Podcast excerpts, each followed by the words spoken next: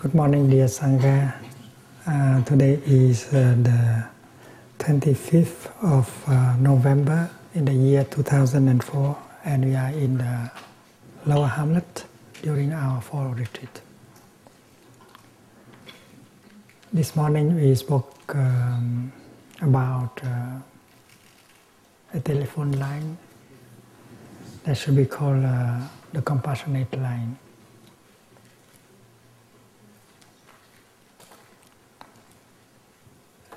And uh, we hope that uh, that line should be established uh, everywhere so that uh, the young people in their despair in their suffering in their strong emotions uh, may have a chance to to uh, to talk to someone who who could understand them we learned that uh, the number of young people who die, uh, who commit suicide every day is very uh, alarming.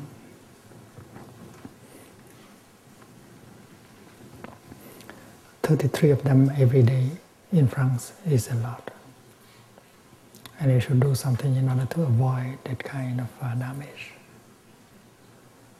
The young people they feel uh, lonely, they feel cut off even from uh, their parents.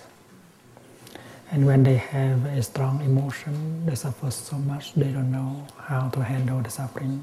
Uh, they may think that the only way to stop suffering is to go and kill themselves.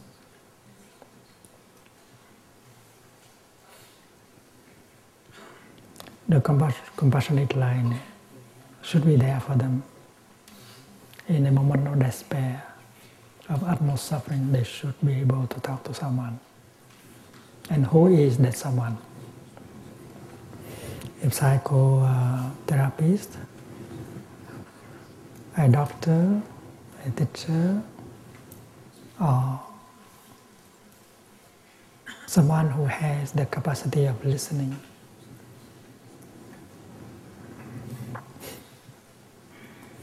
Who is that one that is ready to listen to them?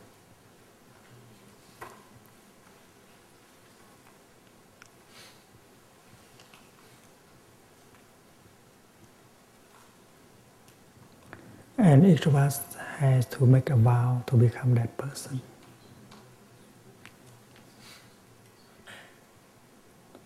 In the Buddhist tradition, we speak of a person who has uh, the capacity of listening to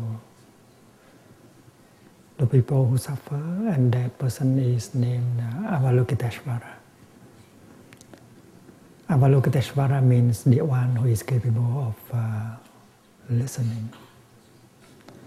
and we, we call that person the Bodhisattva of deep listening. The, the the bodhisattva of uh, compassionate uh, listening.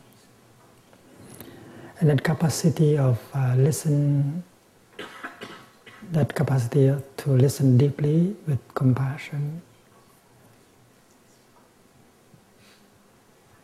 has to be cultivated. If uh, you are a friend, you should be able to listen to your friend with compassion and deeply in order to be really a true friend.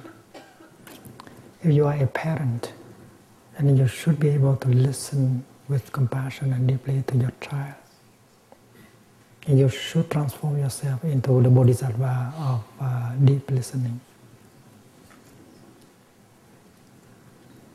Because without deep listening, without compassionate listening, there will be no communication. And uh, in many cases, we live, uh, we love. We truly love and wish that the other person be happy. But we are not able to listen. Without the capacity of listening deeply, we cannot understand. And without understanding, love is not real love is not possible. In the teaching of the Buddha, Love is something that is born from the ground of understanding. You cannot love unless you understand. And this is so easy to, under, to, to understand. A husband that doesn't understand his wife, how could he love her? A wife does not understand her husband. If she does not understand the difficulties, the despair, the hope of her husband, how could uh, she love her? That is why her practice as a wife is to listen deeply with compassion, with no prejudices in order to understand her husband.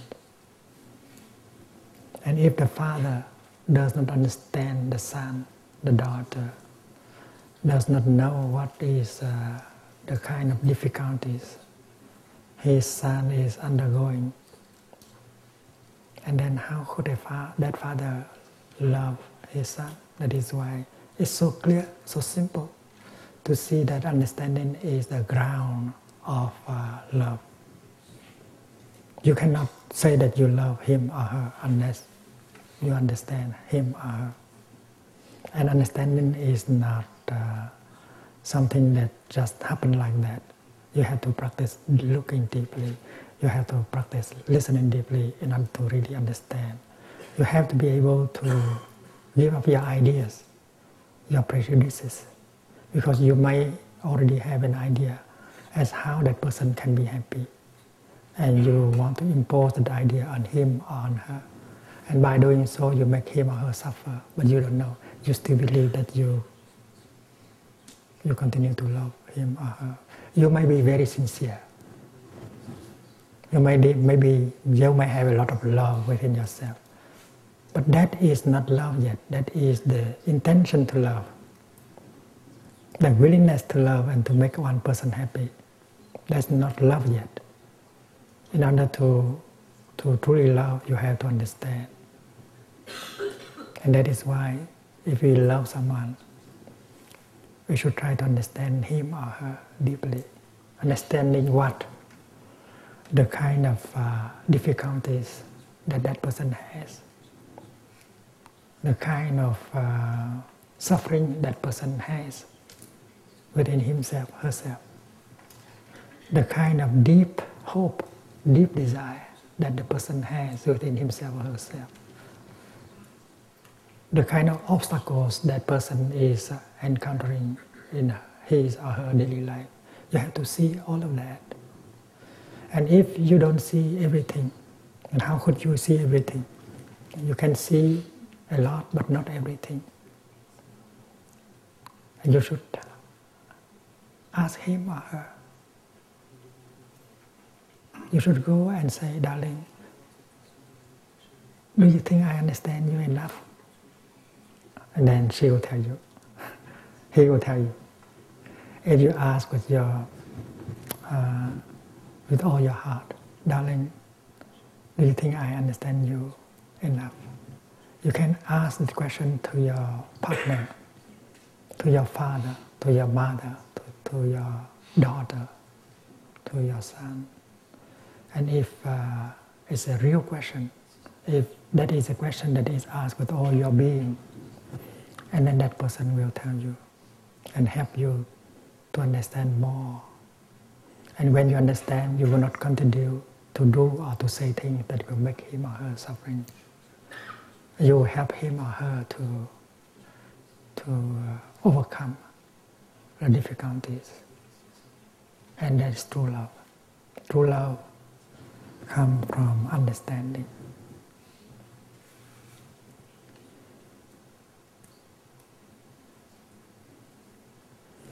The, compass, the compass, compassionate line cannot be set up by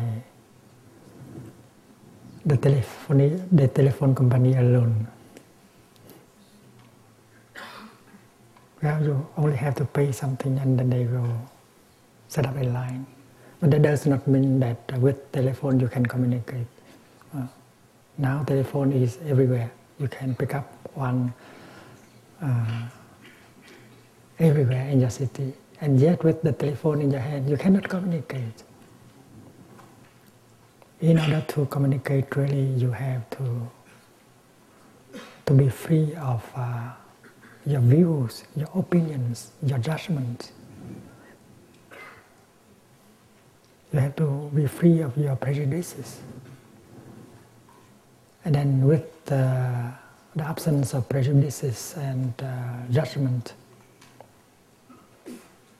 uh, you have uh, the opportunity to look deeply and to see reality in itself, the reality of the other person. Because you declare that you love him, you love her, but you have not really understood him or her at all. You have to practice looking deeply by yourself, and you can ask that person to help you to understand.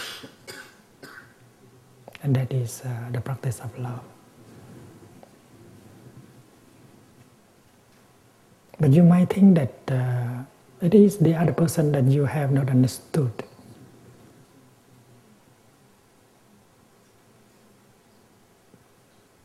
Because the fact remains that you have not, un- you have not understood yourself. You don't know enough about yourself. You don't understand the nature of your suffering, of your own suffering you have not understood the difficulties that you are going through. You don't understand the nature of your difficulties, the roots of the difficulties, and your desire.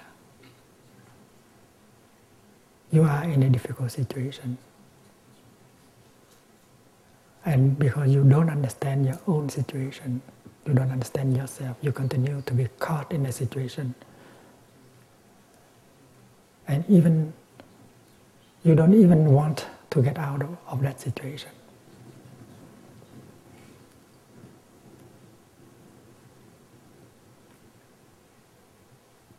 There is a young nun of uh, 19 who wrote to, to Thầy the other day. And she, she, she, she told Thầy about her life as a teenager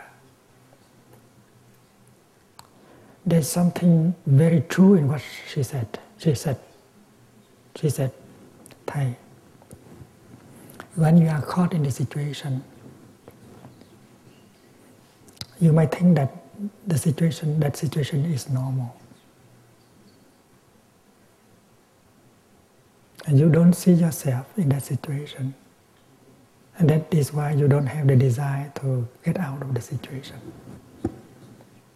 unless someone come and take you to a far away place, maybe a little bit higher, and look back to, to your situation, then you have a chance to see that that is a situation that you don't want to be.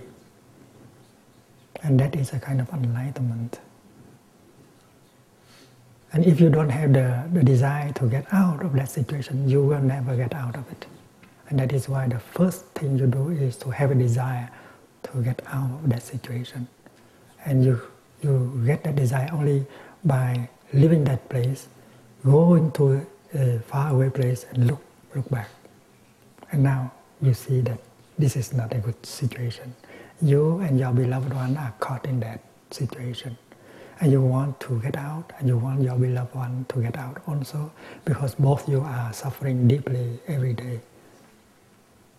So first of all, there is a desire. There should be a desire to get out. And if you are the first one who is able to get out, you'll be able to help rescue the other person and help the other person to taste the taste of uh, freedom and true love. Because uh, true love true happiness cannot be without freedom.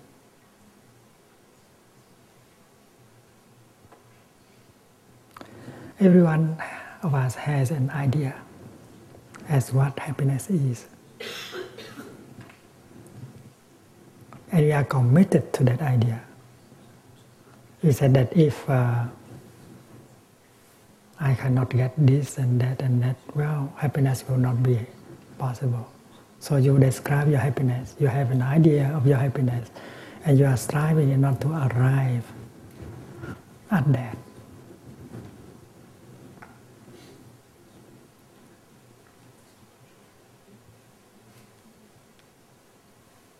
Suppose a young person who fall in love with someone else, and in, in her passion, attachment she could not see more than that person. She said that uh, that person is uh, the only reason why she has to be alive. Her raison d'etre. If she cannot marry that person, it's better that she die. With happiness cannot be possible without that person beside her. And her idea is to get him or to die.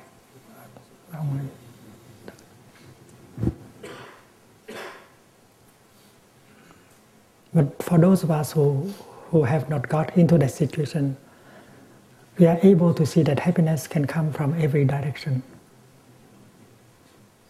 Happiness can come from the west, from the east, from the north, from the south, from the above, from the below.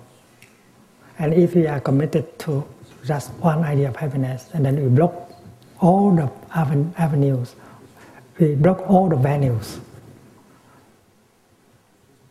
Happiness come and knock on your door. Please open. I am happiness. You say, no, you are not happiness.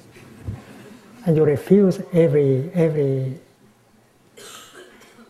every opportunity to be happy because you are already committed to one idea of happiness. And uh, many young people commit suicide because uh, they cannot get, they cannot marry the person uh, they love. In the history of love, there are plenty of, of things like that. And those of us who are free, we see that happiness can come from everywhere and at every moment. The sunshine, the morning sunshine can bring happiness. Uh, half an hour of uh, walking uh, leisurely can bring happiness. Having a cup of tea with uh, our friend or our teacher can bring a lot of happiness. Happy, happiness can be there every moment of our life. Why do we have to commit ourselves to just one idea of happiness? So this morning we spoke of uh, joy and happiness born from the practice of releasing, of letting go. And the first thing we have to let go is our idea of happiness. If we are able to let go of our idea of happiness, happiness will come very easily. If you are not happy, it may be because you are holding very hard to your idea of happiness. And if the, your beloved one is not happy because you keep imposing your idea of happiness on him or on her, it's very, very clear very simple.